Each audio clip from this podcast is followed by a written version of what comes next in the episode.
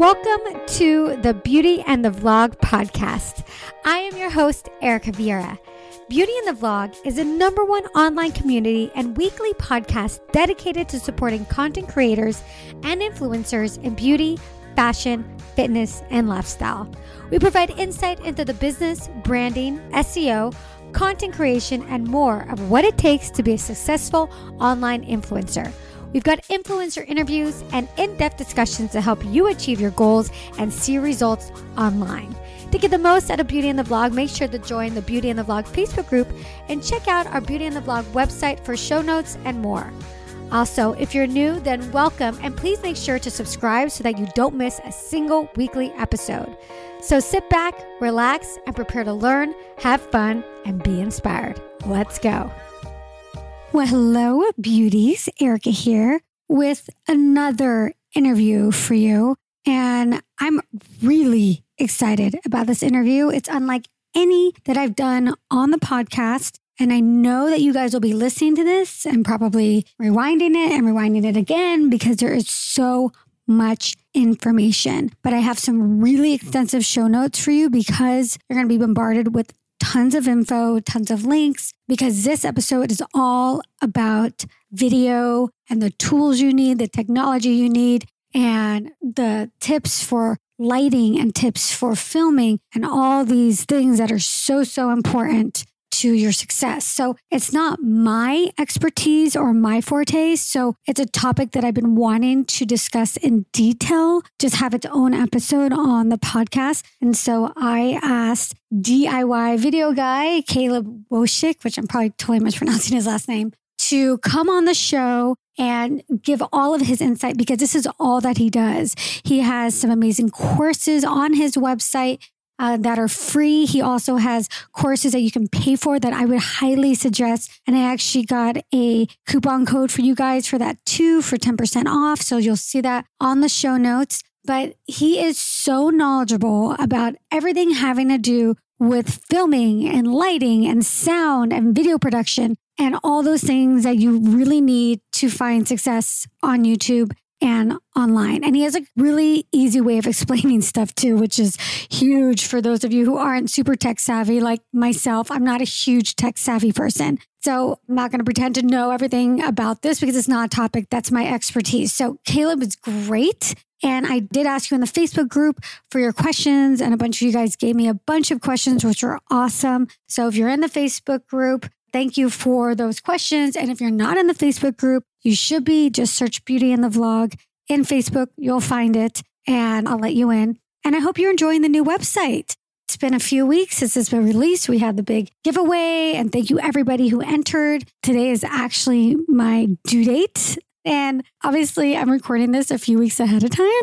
So it's ready to go and I don't have to worry about it because I'll probably be very, very busy right now while you're listening to this. So who knows? Maybe I'll have the baby already. Maybe I wouldn't, but that's where I'm at. So I might be a little MIA for a few weeks, but I have a bunch of episodes lined up ready to go for you guys. So you don't have to worry about that. And so I've been hard at work making sure that there's no gap or anything. But I really, really hope you enjoy this episode. Let me get you Caleb's bio and then we're going to jump right into it.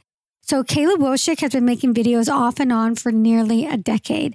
In that time, he has filmed the National Hockey League, Major League Baseball, NCAA basketball and football, weddings, commercials, book trailers, and plenty of training videos for the web. He runs a video production company in San Diego, California, teaches solo video production for the web at DIYvideoguy.com, and he is a teacher of multiple courses on shooting and editing video at DIYvideoschool.com. And all the show notes are going to be at beautyandthevlog.com forward slash video. So Caleb goes through a ton of great tools, ton of recommendations, and a lot of tips. And those are all going to be at beautyandthevlog.com forward slash videos. So don't worry about writing things down. I mean, you can if you want, but I will have it all for you on the show notes so that you can refer to it later. All right, guys. Well, without further ado, I really, really hope you enjoy this interview.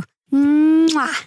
Hello, Caleb. Welcome to the podcast. Yeah, thanks for having me. I'm so excited to have you on because you are the first technical person to be on the podcast after almost 100 episodes.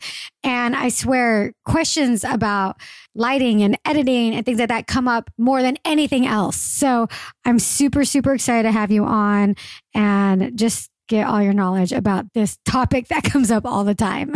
Well, it's definitely something that people struggle with, or maybe keeps them from putting out photos or videos of themselves, is all the technical aspects. Mm-hmm. And it really can just be a barrier to getting started and getting things out there an Instagram, a YouTube, a Facebook, wherever you're going to post these things.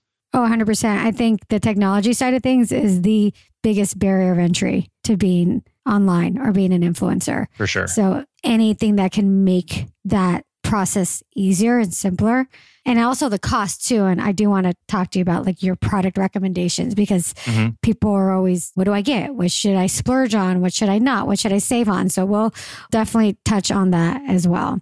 But before we jump into it why don't we just kind of tell people who you are how you got into this and your background? So about four or five years ago i got my first dslr camera with my wife. We were just both interested in taking photos and I kind of started to play around with the video features on that camera. And then I had worked for a startup and kind of started editing videos of events we held, or if I went and did public speaking, I'd record myself and edit it. And slowly over time, I started teaching myself how to make better videos, how to edit them. And I finally just decided to start teaching what I know. So, a few years ago, I started DIY Video Guy to teach people how to film videos by themselves because in this day and age you know people are making youtube videos they're recording things on Snapchat and Instagram stories and a bunch of things that they can't afford to hire someone for or they don't want to because they need to put it out very quickly. So I kind of saw this niche of let's help people that have to film by themselves because I was someone that had to film by myself. So I help with the technical side as well as the editing and the kind of the strategy of how to deliver to a camera and all those types of things. So DIY Video Guy is kind of my offshoot of the video production company that I run that most of my income comes from, but I also teach video production as well. And I think that's great. I think it's smart to target influencers like you do, because I know you have a YouTube channel. Mm-hmm. You have your own podcast as well, correct? Yeah, I put it on hold actually because oh, okay. I was seeing more results from the YouTube channel, audience growth wise. Yeah. So I did about 70 episodes of my podcast, kind of put it on hiatus for a little bit and doubled down on making videos. But there's a lot of good content in there if you're like trying to learn how to make your own videos. Yeah, that's great. So, what is the thing that you see influencers or content creators just struggling the most when it comes to the technology side? Well, I think the first thing, the biggest hiccup is that people think they need a certain piece of equipment to make videos. And I don't think that's really true anymore. I think that if you only have your phone, then you start with your phone. Or if you only have a webcam built into a laptop, then that's what you start with. And you can still learn the fundamentals of good lighting and maybe buying a microphone so you have good sound when you're talking. But you can start with what's built into a device that you already have, like a phone or a laptop. So you don't necessarily need a really nice camera. There's kind of three parts of the tripod that video quality stands on, and that's the camera and lens part, that's the lighting, and then that's the audio. So a lot of people think they should put a bunch of money into a really good camera, but really you should put equal parts into your camera and lens, your lighting, and then your audio. Well, don't you? I'm going to play a little bit of a devil's advocate. Mm-hmm. Just right now, it seems like the content, especially in the beauty space, is so saturated. There's just so much out there that you can really differentiate yourself by kind of coming out of the gate, which I know is difficult and hard because it's expensive and, and a lot of people just don't have the knowledge. But trying to ramp up quickly or coming out pretty fast with higher quality content. And that really includes like not filming on a phone or webcam or things like that. Right. Yeah. I think that quality can definitely set you apart, and someone's going to judge your video immediately based on how it looks and how it sounds. So you just have to know that that's something that people either have to get over if your quality is not very good and they have to start focusing on what you're saying or doing the actual content in the video. But I think a lot of people see high level YouTubers with lots of subscribers that have been doing this for a long time and maybe see how high quality their videos are. And they don't make their own because they're not at that quality yet. Whereas if you go back to some of the first videos that any YouTuber that has a big following put out, they weren't high quality. So you kind of just have to start and work your way up. Definitely. And I think if you are going to be an influencer and if this is something you actually want to do more than just a hobby or you're serious about, I think it's like you said, just starting is great. Just kind of getting on there and starting and getting your feet wet is great. But I think investing in learning how to use this equipment and getting the equipment, I think it's essential. Absolutely. Yeah, for sure. So if somebody is just starting out and maybe they have a little bit of money that they want to spend or they're like okay i want to do more than my phone or whatever what would be kind of like that starter or what would be those things that you would tell that person um, that they should maybe invest in at this early stage the most entry level that i think you could go would be to get a better webcam and get a better microphone for whatever computer you have. Mm-hmm. And you can do both of those things for about 75 or 80 dollars. The two things that I recommend are the Logitech C920 webcam is a good way to get started with HD quality video and record directly into your computer. And then for a microphone, I really like the Blue Yeti or the Audio Technica AT2100. Those are both options that plug in via USB into your computer. And then you just kind of have a little mobile video recording station that you can place in front of the window, have an interesting backdrop, and just kind of get started that way without having to buy a DSLR or a tripod or any of that other stuff. The Audio Technica is what I'm talking on right now. yeah, so it's great for podcasting, but yeah. you can even place it just outside of the frame of the video and it can still get pretty good audio of you talking and whatever you're doing if it's beauty vlogging whatever it is. Do you recommend those lavalier type microphones? Yeah i think lavaliers are really great when you need to be a little further from the camera. So mm-hmm. if you are going to use a dslr or a mirrorless video camera to film and you do need to be five or ten feet away using a lavalier microphone is usually the better option I know a lot of beauty videos that I've seen, at least, you know, you're pretty close to the camera because yeah. you're focused on your face or your eyelashes or something very, very close. So you can get away with an on camera microphone. An on camera microphone I like is the Rode VideoMic Pro but having a lavalier, which is a microphone that you'd like clip onto your shirt or your collar or something, and it has a longer cable that you would run to your camera or your computer or a separate audio recording device, that can also work too, especially if you're moving around a lot. Which is, is there one that you recommend in particular? The easiest option for that is to get the Rode R O D E Smart Lav Plus. And then that can plug right into a phone, and you can use your phone to record the audio, mm-hmm. and then you would sync it later. So that's my entry level recommendation. Oh, so yeah, you would actually, yeah, I guess if you are using your computer and you're using a webcam, then it would make most sense to plug that lavalier into the phone right? Mm-hmm, so you kind of mm-hmm. wire it down underneath your clothes into your phone and then you connect the audio that way. Okay, that makes sense too. It's so funny because the, exactly what you had mentioned, the webcam, I had that one when I 1st mm-hmm. started and the same microphone that I'm still using now. So I've definitely upgraded to a different camera, but it makes it actually really easy because when you do use a webcam, then all the files are right there on your computer. You don't have to like transfer them over to your computer also. Right. Exactly. It makes it way faster to make something and it also doubles for using it for Skype or any other conference call as well. Yeah. And what about beginner lighting? I mean, not everybody always has the luxury of being able to film during the daylight or having a window that they that they can film in front of. So there's a few different options there. Like you just mentioned, windows are great because they are big what you call soft sources of light. So mm-hmm. the bigger the light source, the less shadows it casts and the more natural it's going to make you look, which for something like beauty videos is really important. So windows are great, but the downside of windows is if it's nighttime or it's a partially cloudy day, the light keeps changing during your video and yeah. that's no fun. So I know a lot of beauty YouTubers use a ring light, mm-hmm. which looks like a circle and you put your camera in the middle of it. And you can kind of tell who uses it because in their eyeball you can see a little circle reflection of that light. And when you're only lighting your face for a makeup tutorial those things are great. But if you step back or you're trying to light a room those aren't quite powerful enough. So you'll probably have to go to bigger lights that have soft boxes. They look like shower curtain sheets in like a big square that diffuse the light to soften it. So the biggest thing is that you don't have these really bright, harsh lights on you showing pores and mm-hmm. shadows and all that kind of stuff. And instead, you have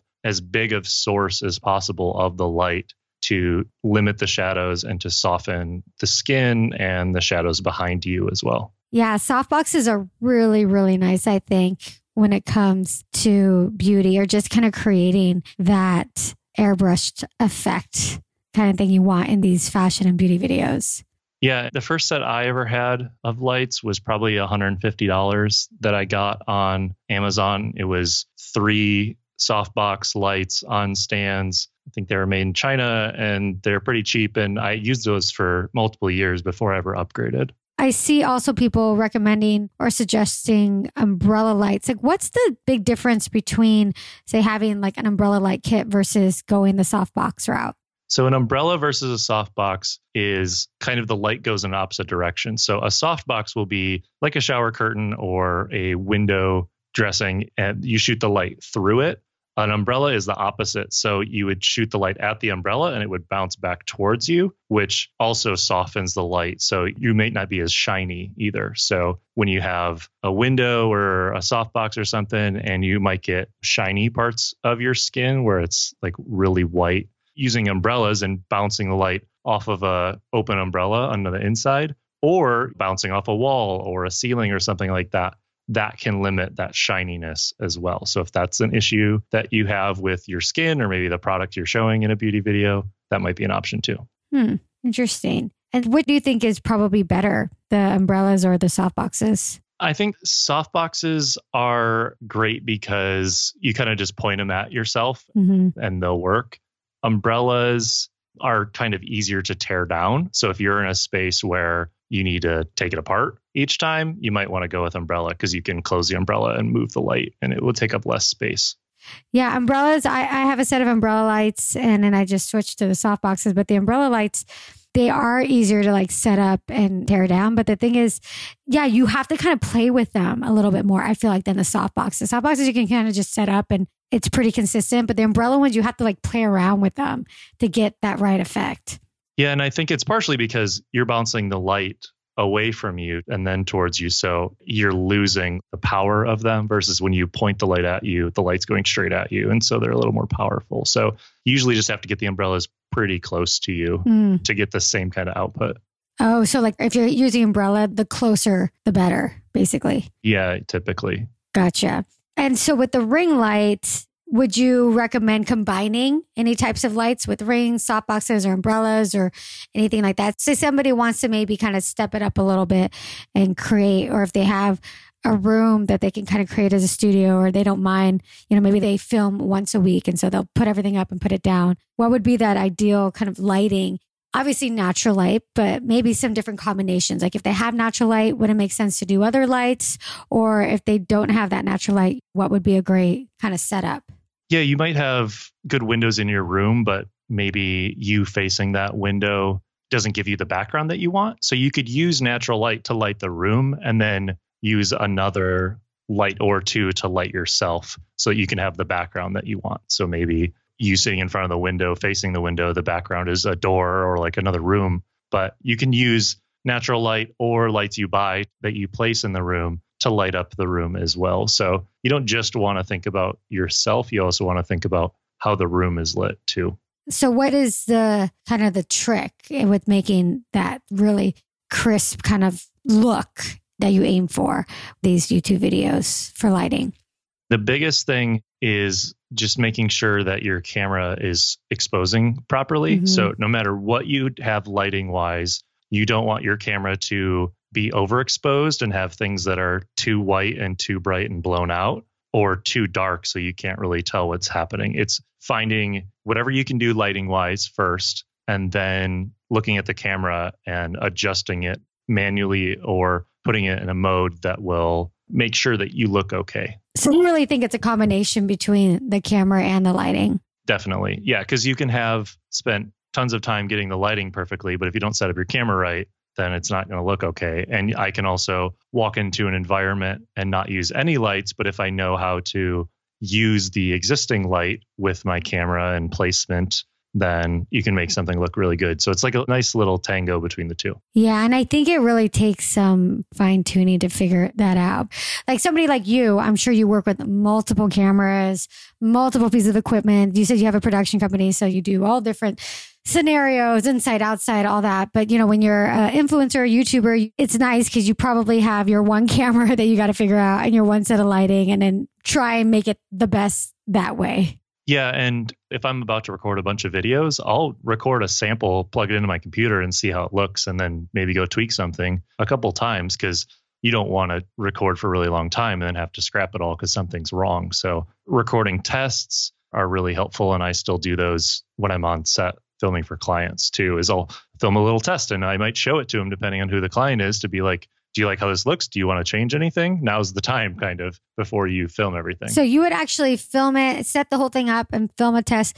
You would check the light, you would check on it on the camera itself, or would you actually want to see it on the computer? Sometimes I put it on a computer mm-hmm. because then you can see it bigger and see how it actually looks versus the back of a camera. Or if you have a little flip out mm-hmm. screen, you might not be able to tell that something's wrong or something in your teeth or who knows what. Yeah, no, definitely. It definitely pays to be a little cautious because, that, yeah, I mean, you can be filming and then spend all this time and you go back and you're like, oh my God, really? I had that shadow the whole time.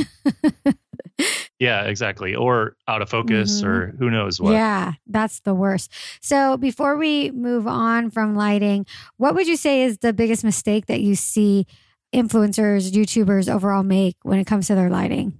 I think the biggest thing would probably be when they film using only a window, your white balance can change. So if it's a sunny day and then the clouds go in front of the sun, not only will it get darker, but the the white balance will change. So the image will get cooler looking mm-hmm. and then when the sun comes back out, it'll get warmer looking. And if you have your camera in auto white balance, it will throughout the video continually be changing the white balance and it can look a little strange. It's better to just set it to manual and then let the temperature of the video change. But if it's set to auto, your like the feel, the colors of your video will be changing while someone's watching it. And that's a little strange to me when I see that. So when somebody's say filming in an area that they do have that amazing sunlight, the direct sunlight, you actually recommend then not to have your camera in manual mode. No, you can have it in manual mode and then set the white balance to whatever it is. So if it's mm-hmm. sunny outside, then set it to sunny. If it's cloudy, set it to cloudy. Or I just don't like auto white balance mm. when you're recording a longer video because it can change depending on how your lighting changes, or maybe you turn to the side and it decides that the white balance is now different. It's hard to do anything with that once you're in the editing process to fix white balance. Gotcha. And then also, are there any other tricks or anything related to lighting that we didn't talk about that you think is worth mentioning? The biggest thing to me is just having the light be soft and having it have a big source. So if you have a really strong light and it's casting shadows on you or it's making your head or face shiny, then shoot the light through a shower curtain or a bed sheet or something soft and white that can make the light source bigger and that will make the shadows less and make you less shiny as well. Gotcha. So it's kind of like creating that like diffused look in a way. Mm-hmm. And where would you put like how would you set that up if you do want to take that advice? Like, where would you hang that sheet or like behind the light, in front of it? Obviously, in front of it, right? Mm-hmm. Yeah, in front of mm-hmm. it would be where you'd put it. You can also bounce lights off of walls as well, just to light a room. So instead of pointing a light right at your background to cause a bunch of shadows, maybe point the light up at the ceiling and that just raises the light in the room like it would be if you had lights on in the room, mm-hmm. like the normal ones that are there but they'll all be matched. If you have three lights you all bought from the same company with the same bulbs, then you can have everything look the same as well. Yeah, I've heard that people actually bouncing lights off of the wall, like pointing the light in the opposite direction to have it go against the wall. And that just makes it softer. Mm-hmm. It's just like bouncing it or shooting it through something, bouncing it off a wall makes the size of the light now bigger which means it's softer and more flattering. And then the normal kind of beauty look Mhm. that most fashion is shot through is they use a huge light behind and above the camera. So there's a really good definition on your chin and it also kind of slims the face on both sides if there's not lights coming from the side. So having like one big light straight ahead and higher than the person is the standard beauty light kind of setup. But you can, if you want it to be a little more dramatic, have lights to the side, have one a little bit more powerful than the other. It's really just a matter of playing around with it in whatever setup you're in, kind of moving the camera around, turning some lights on, turning some lights off, recording some samples, watching them back, Mhm. and seeing which ones you like. And would that be just an example of like the ring light, that big source of light right behind the camera, basically? Yeah, that would be Mhm. one, or being in front of a big window or Mhm. something like that would as well. Awesome. So those are some really good lighting tips. So let's move on to the camera. I know you talked a little bit about the camera. So if somebody's looking to kind of step up their game a little bit, go beyond the iPhone, go beyond the webcam, what would be that next step that you would recommend that they would invest when it comes to a camera? I think the features you're really looking for are good autofocus. So if you're going to be in front of the camera and you want it to focus on your face without you having to change it all the time, hmm if the camera has good autofocus and specifically face detect autofocus, then that's a feature that would be really helpful. Another one is to have a screen that can flip back towards you so that you can see that you're framed properly, that you're in focus, that the camera is definitely recording. Th- those are other features as well. hmm And then the third one would be if you want to record good audio, can your camera take audio into it, or are you going to have to record that separately? So Yeah. I think a camera that's really good that a lot of YouTubers use is the Canon 70D, or they have a newer version, the 80D. Mhm. And that kind of hits all of those things for me. It has a flip out screen, it has really good face autofocus, and you can plug in a microphone into the microphone jack and put a camera microphone on top of it. Yeah, I know when I interview influencers, I always ask them like, "What camera do you use?" And that Canon 70D is like, I think it's like 80% of the people always mention that camera. hmm Yeah, and you can go more advanced. You can spend more money if you want. You can go different brands. There's good options from Sony and Panasonic and whatever camera system you're maybe already invested in Mhm. or whatever camera you have, you can make work and you don't necessarily need autofocus or you can get by without seeing the back of the screen if you can record a little sample and make sure it looks okay or what have you. So there are ways around those features Mhm. that I mentioned, but for ease of use, I really like to have all those. And what about the lens? Do you just recommend just going with the lens that that comes with the camera? I know some people can go really crazy and fancy with all the different lenses. Yeah, it really depends on your setup. When you're just getting started, having a zoom lens like the ones that come with the camera are helpful so that you can have a wider shot or a closer shot and you have just more options to build the look that you want. And then maybe after you've recorded a bunch of videos and you're like, well, I'm always shooting at 35 millimeter on this zoom lens, or I'm always shooting at 50 millimeter, or I need a macro lens so I can focus closer to the camera while I'm showing some detailed eyelash or lipstick tutorial or something. You kind of buy lenses out of need to like be able to do something. But when you're just getting started, having a zoom lens will help you determine what those focal lengths are, like whether it's 24 or 50 or 100 or whatever. Yeah, so lenses is definitely something that's more advanced later on. Yeah, for sure. I do recommend that you invest in whatever lens you need for the type of video you're doing, but there are multiple tiers of price levels for lenses. You can get lenses for one or two hundred dollars, and then you can get lenses for two to three thousand dollars. So it really depends on what your budget is, and it doesn't make sense to buy a lens if you don't know why you're buying that exact one. Yeah. And so when you use the 70D, or I don't even know if you still use that one, but when you recommend people use it, do you recommend just using the lens that it comes with? Or is there any anything that you think is worthwhile if you have the budget to kind of upgrade to when it comes to lenses?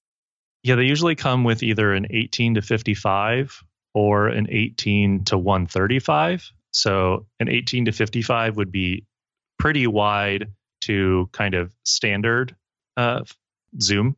And then the 18 to 135 would be the same amount of width to be to have a wide shot, but then it zooms in even more. So if you're maybe wanting to do macro or something like that, you might want to get the, the more zoom lens. Um, a good all around lens that I like for the 70 or 80D is there's a Canon 40 millimeter. It's called a pancake lens, mm-hmm. and it's really, really small and lightweight. So if you're traveling, that's a bonus.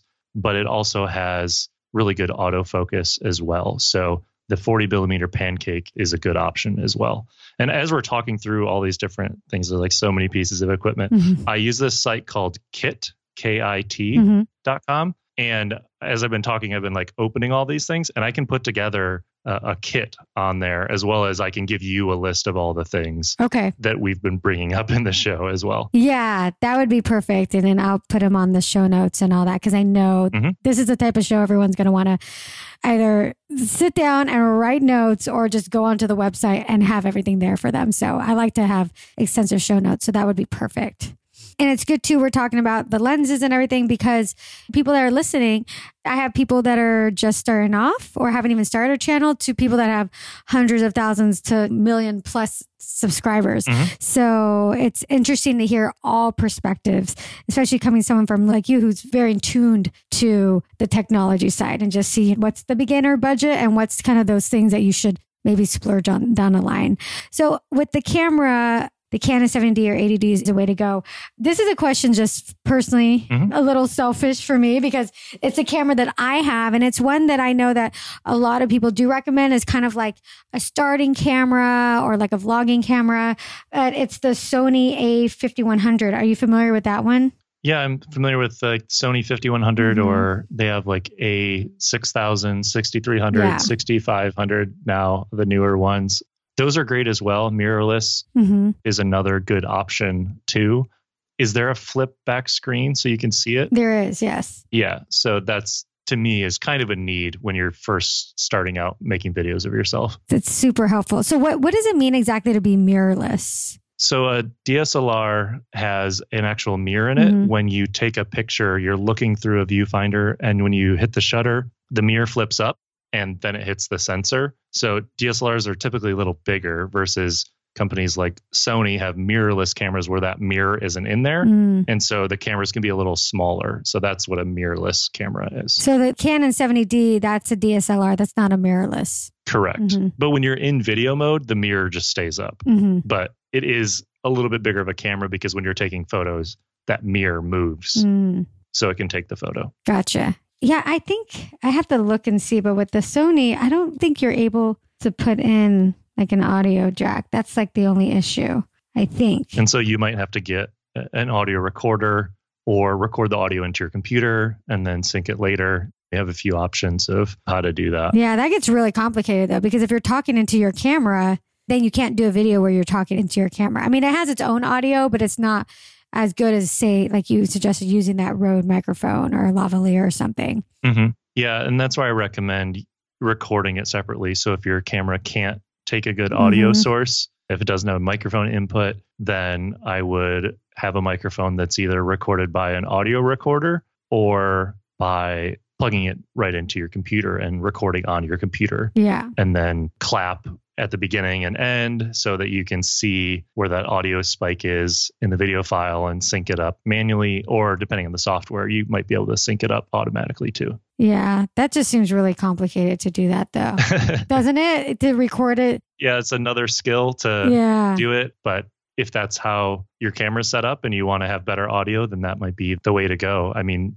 when you're recording with like a lot of my projects i'm recording with multiple cameras multiple mm-hmm. microphones like at this point i'm used to syncing audio is kind of a thing that yeah. we have to do just because we have multiple devices but ideally you build out a system that's pretty streamlined so that you save a step yeah i say or you just get a camera that can attach that audio or you do videos that you could record voiceovers or you kind of have to mm-hmm. make do or you just deal with like not the most ideal audio which isn't fun because audio is really important too. I, know one of the things that we talked a little bit about before was the manual settings for the camera. So can we talk a little bit about that? Because I know it seems like you feel like that's kind of the way to go or, or, to really understand the manual settings on your camera i mean you can shoot in automatic mode the camera might just do stuff on its own if your environment that you're filming in changes when you're just getting started shooting in auto is fine. It's more important to get really good on camera and to focus on the content of what you're showing or teaching people. So if you have to shoot an automatic at the beginning that's fine. But I think as you make more videos and you figure out what the different settings are on your camera, you can make them look exactly how you want them to if you have full control over them and film in manual mode. Yeah, definitely. So, what are some tips for somebody who's just wanting to dive into learning about manual mode for their cameras? Yeah, so there's kind of three main parts of shooting in manual. There's aperture, mm-hmm. which determines how much is going to be in focus. So when you're watching a video, the person's in focus and the background's kind of blurred out. That means they set the aperture to do that. The next one is shutter speed. And this one, you kind of set it and don't change it at all. So I leave mine at 150th or 160th all the time and I don't really mess with it. Mm-hmm. And then the third one is ISO or ISO. And this determines your camera's sensitivity to light. So if the ISO is low, that means the camera is not very sensitive to light, which means your image will be darker. And if you raise it really high, you're kind of adding electronic power to the camera so that it can see in the dark, basically. Mm-hmm. But then that also can make the image have a bunch of noise or artifacts on it as well. So, in general, you set your shutter speed to double what your frame rate is. So either 24 or 30 frames would be roughly 1 over 50 or 1 over 60. Then you try to keep your ISO low and then you use your aperture to figure out how much is in focus. Okay. So it's the aperture, the shutter speed, and the ISO. ISO has to do with the lighting. Mm-hmm. Shutter speed is what exactly is shutter speed? So shutter speed would be like when you're taking a photo, it's how quickly the shutter opens on the camera. And so you want that to be kind of slow when you're doing a video so that everything moves naturally when you're on camera. It kind of blurs a little bit and as opposed to it getting really smooth not smooth, but like it would be choppy if you used a really high shutter speed, like one over 1000 or one over 2000. Mm-hmm. So you kind of want it to have like natural motion blur as you move around. And so you said the ideal numbers for that is 150 or 160. Yeah. And then you said the aperture is kind of what the background looks like, or like if it's blurry in the background or how focused you are. Yeah. So that is another number. Mm-hmm. And that will tell you it's basically how big of an opening on the lens there is. So okay. the bigger the opening, the more light that comes in. But that means less that it's showing is going to be in focus. So if you have a low number like 3.2 or 3.5. That's kind of the sweet spot for having you in focus, but the background is not in focus. Mm. Versus if you use something like F11 or F22, some really high number, that means that more is in focus. So the background might be just as in focus as you are. I know that one of the things with the beauty videos, especially, is that look where kind of the back is blurred just a little bit mm-hmm. and you're more in focus. So if you want to achieve that look, can you do that with just a basic? I mean, it's not like it's a basic camera, but like this Canon 70D or even the Sony one that I have, are you able to achieve that look just with the changing the aperture setting? Yeah, you definitely can. There are a few ways to accomplish like having a blurred background. One of them is just being further away from it and focusing on yourself. Mm-hmm. So if you're in a bigger room, then just the fact that you're further away from that will help blur the background. And another would be changing the aperture. So having a low number, an f4, an f3.5, f2.8, something lower like that, which might mean you need to get a better lens to achieve that. Mm-hmm. So as you spend more on lenses or buy a fixed lens versus a zoom lens, so a fixed lens only has one focal length, like 40 millimeter, 50 millimeter, versus a zoom is like a range. Zoom lenses can't go as low in aperture. Gotcha. But if you want that blurred look, a good range would be on your camera to manually try to play around with it between like 2.8 to 3.5. Yeah, around there. Even going to four or up to f5 Mhm. on aperture can still give you a blurred background when you're not right up against a wall. Gotcha. And then do you have to kind of adjust the ISO at all with that or the shutter speed? Or is the shutter speed always going to consistently be around 150 or 160? If you're going to shoot in manual mode, it's basically that you set your shutter speed to 1 over 50 or 1 over 60, so whatever's double frame rate. hmm And then you want to keep your ISO as low as possible, but your aperture is going to determine where that ISO is going to be at. So you set your shutter speed, then you kind of set your aperture to what you're comfortable with. hmm And then the ISO is what determines the exposure, how bright or dark the image is. Okay. That's good even to know kind of the order. So shutters, that's set. Aperture, you kind of set it to what you want. And then from there, at the end, you kind of figure out the ISO. And this was very, very extremely technical. And even just listening Mhm. to this, like this took me months to understand when I was learning it through photography, Yeah. like six or seven years ago. So this is a very technical thing and it helps to have visual examples of it. And I have a free course that people can go through to learn this a little bit more. Yes. Tell people about your free course. It's at DIYvideoschool.com. hmm And there's a course there called Start Shooting Videos in Manual Mode. And there'll be visual examples of the difference in aperture or shutter speed or ISO. And if you are going to go down the rabbit hole of shooting in manual mode, which I recommend if you want to make videos on an ongoing basis, knowing what your camera does is really, really valuable. This is kind of how you start to do that.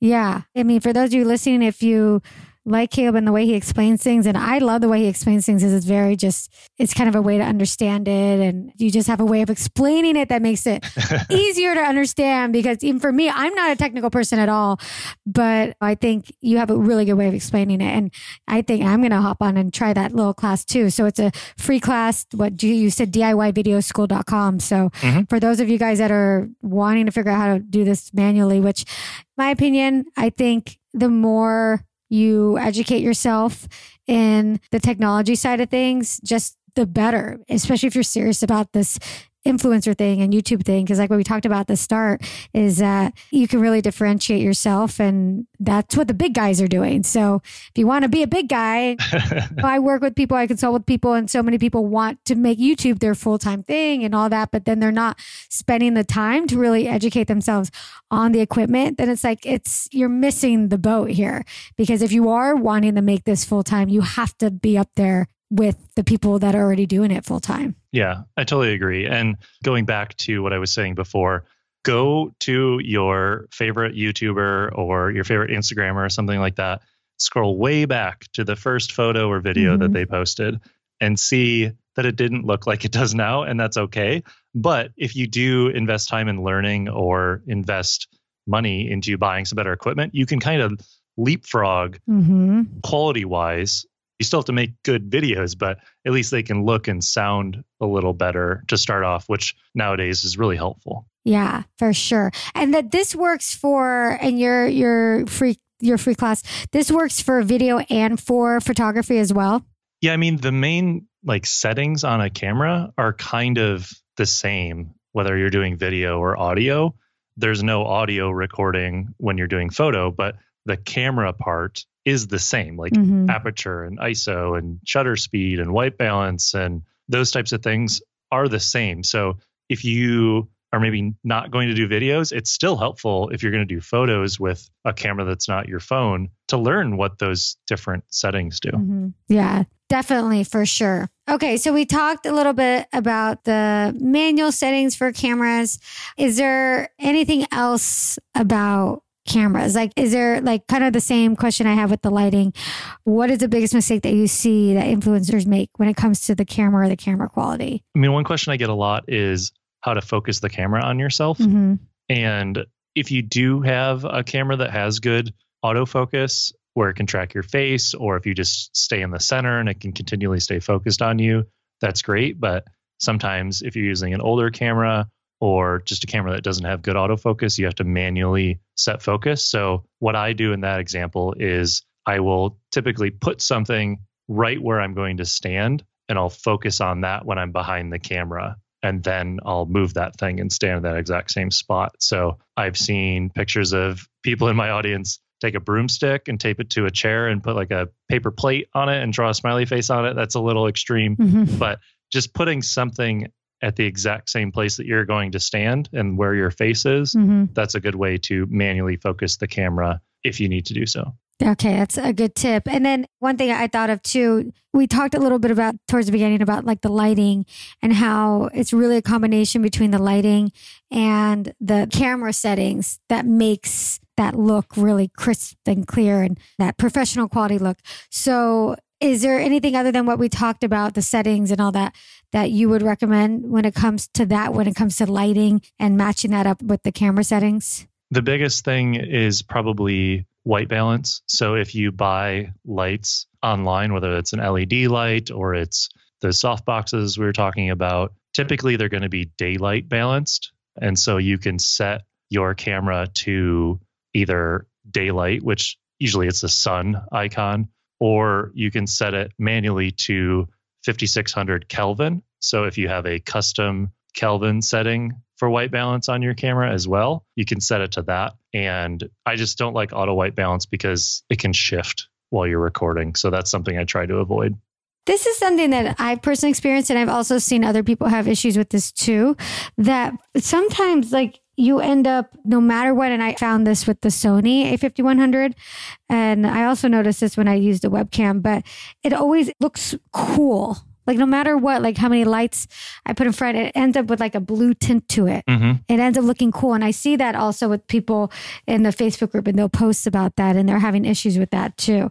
How do you fix that? Or is it the camera or is there a way to fix it? So there are a couple ways. One would be if you are shooting with constant lights, it sounds like, but it's end up being a little cool, then in your camera, in the white balance setting, you might have it set to something that is a little bit cooler. So maybe it's set to cloudy day and it needs to be set to sunny day, or you might need to go into that Kelvin setting, which usually there's just a K and then a four digit number. And you can move that higher or lower to get the desired results that you want. So higher is going to make it cooler. So 6,000, 7,000, 8,000. And if you want it to be warmer, so like more yellow, Mhm. cooler makes it like more blue, and warmer would be lower. So down to 5,000 or 4,500 or even lower than that. So you might just want to get really fine tuned with the Kelvin. Mhm. The other option is in your video editing software, whether you're using something intro that's free like iMovie or something more advanced, you can typically do a little bit of color correction and you can warm up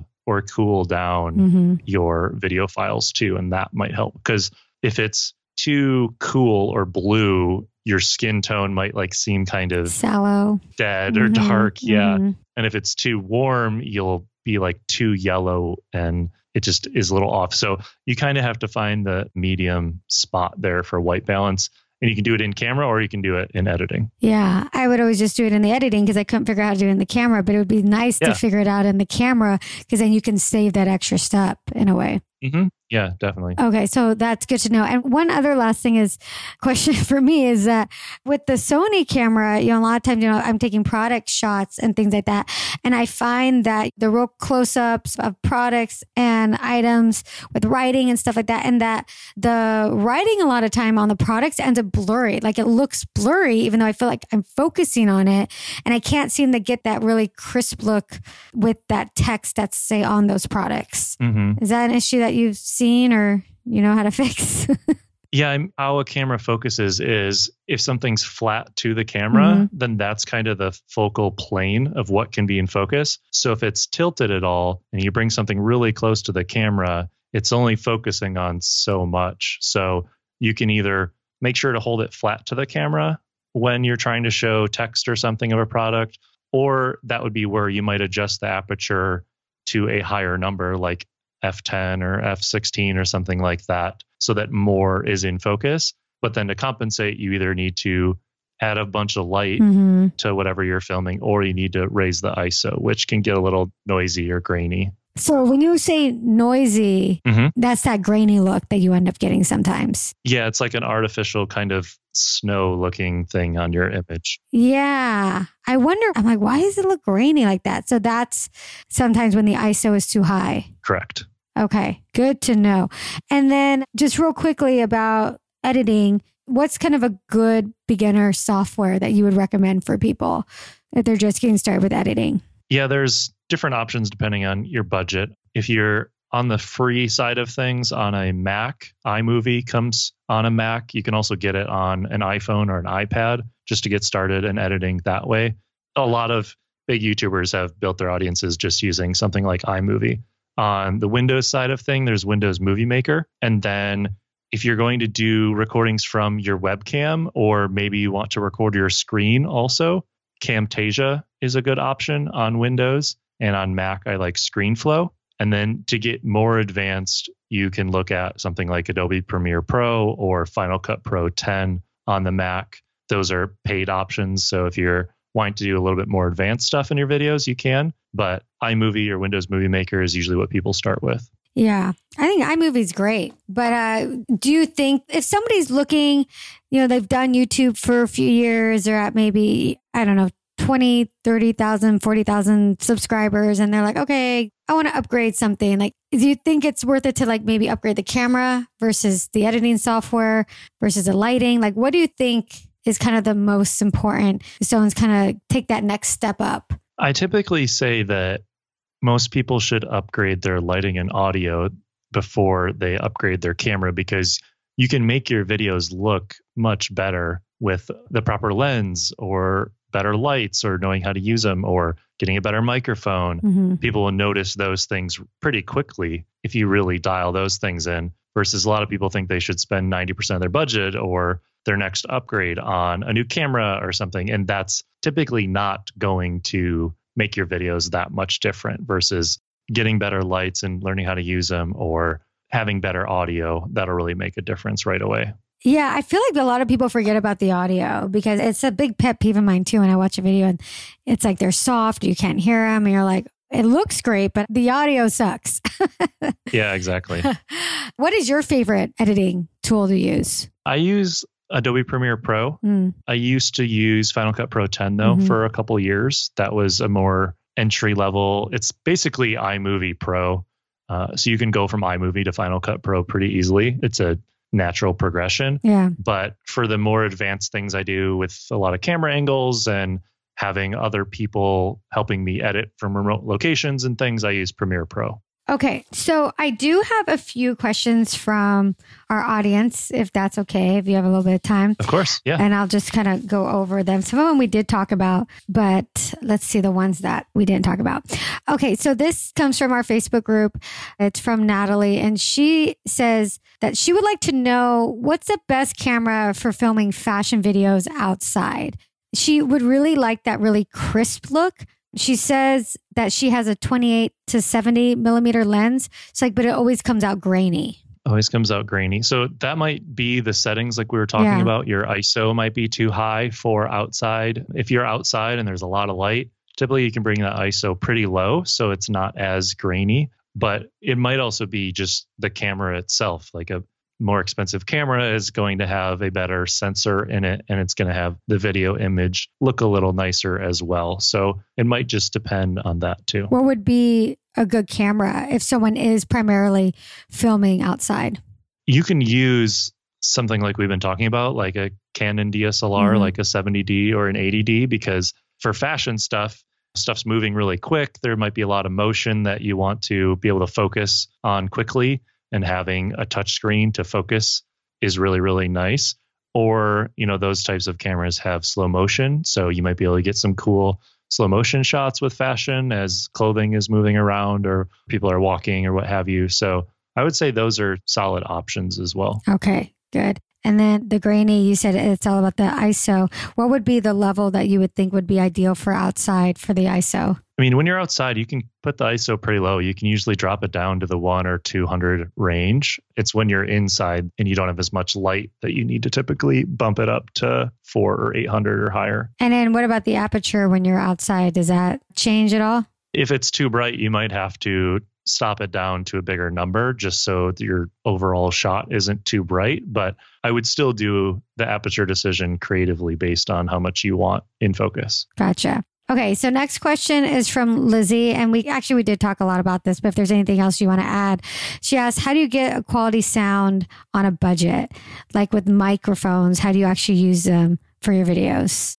Yeah, the biggest thing is people think that they can just place a microphone somewhere and it'll sound really good. Mm-hmm. But typically, you want to be pretty close to the microphone. The microphone I'm talking into right now is less than a foot away from me. And if you're doing a normal video, typically the microphone has to be a little further away from you. But you can't place a microphone on one side of the room and go stand on the other side and expect it to sound really good. So it's really about proximity. And you don't need to spend too much money on a good microphone. If it's close to you, you have a room where there's not much other sound and maybe you put things in the room to help with echo like putting pillows in places or closing the blinds or hanging a blanket somewhere if need be those types of things also help I've heard that too. Like if you have wood floors, you want to have a rug because it echoes. yeah definitely i will bring in rugs from other parts of locations that i'm filming in just to make it sound better and have there be less echo And so, what are you using now when you're talking right now? this is a heil pr40 podcasting microphone hmm but my first microphone I got for podcasting was the Blue Yeti.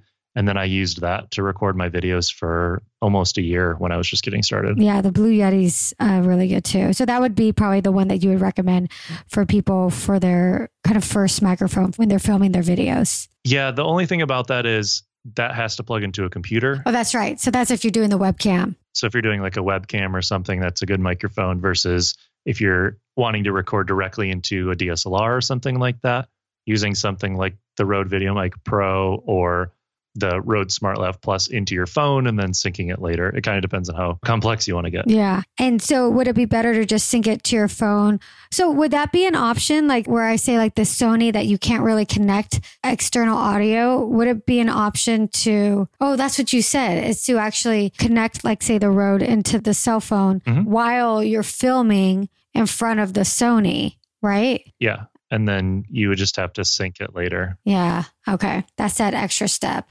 Or you get a camera like the Canon that allows that external audio. Mhm, In there. mhm.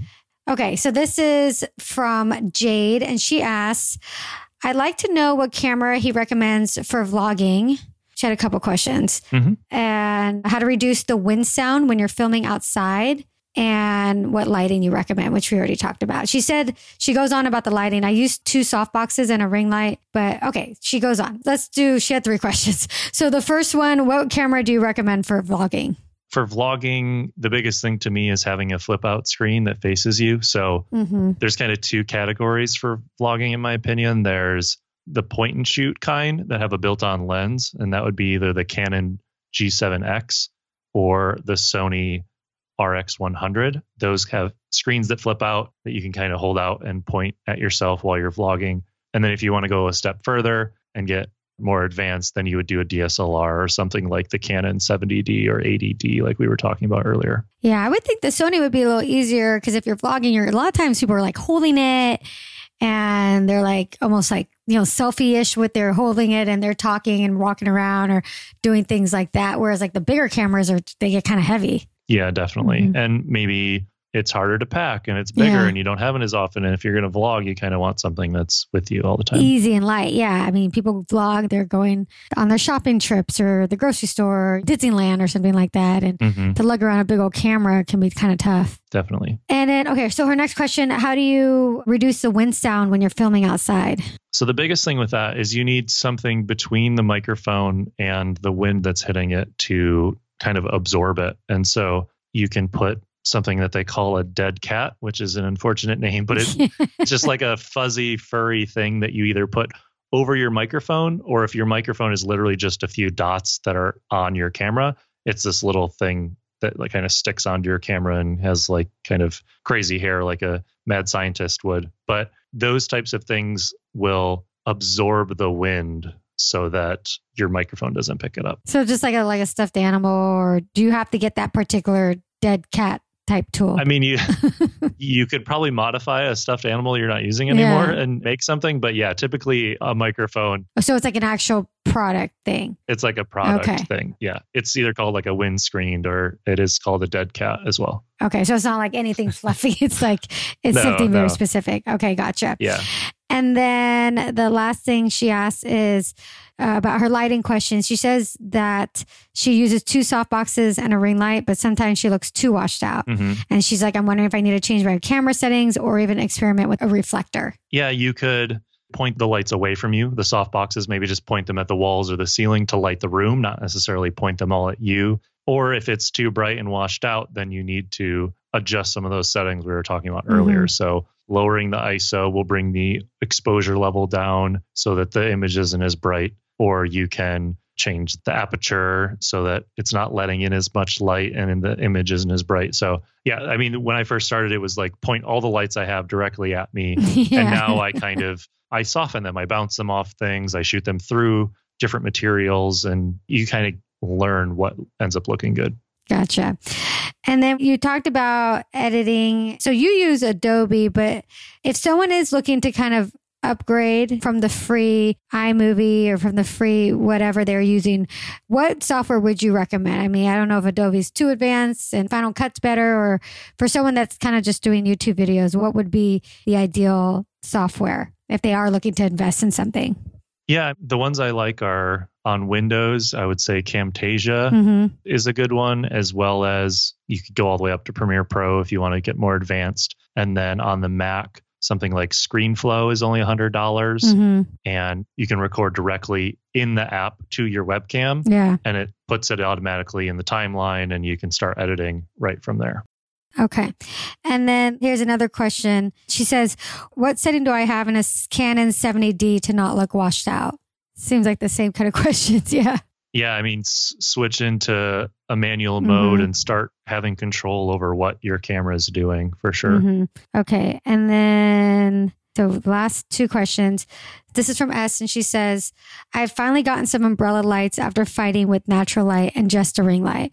It looks so much better, except that when I'm filming a video, and I, I notice that the extra light is causing a shadow on my face when I lift my hand to put on eyeshadow. hmm I've Googled it and all I'm finding is stuff about shadows on backdrops. I've tried repositioning them and adjusting heights for 20 minutes, but she can't eliminate that shadow with turning off at least one of the lights. What do you do to avoid shadows on your face? Shadows are a natural thing. Mhm. So it really depends on if it's that distracting or not. The more lights you have, the more shadows you're going to create. That's why using one big soft source like a window Mhm.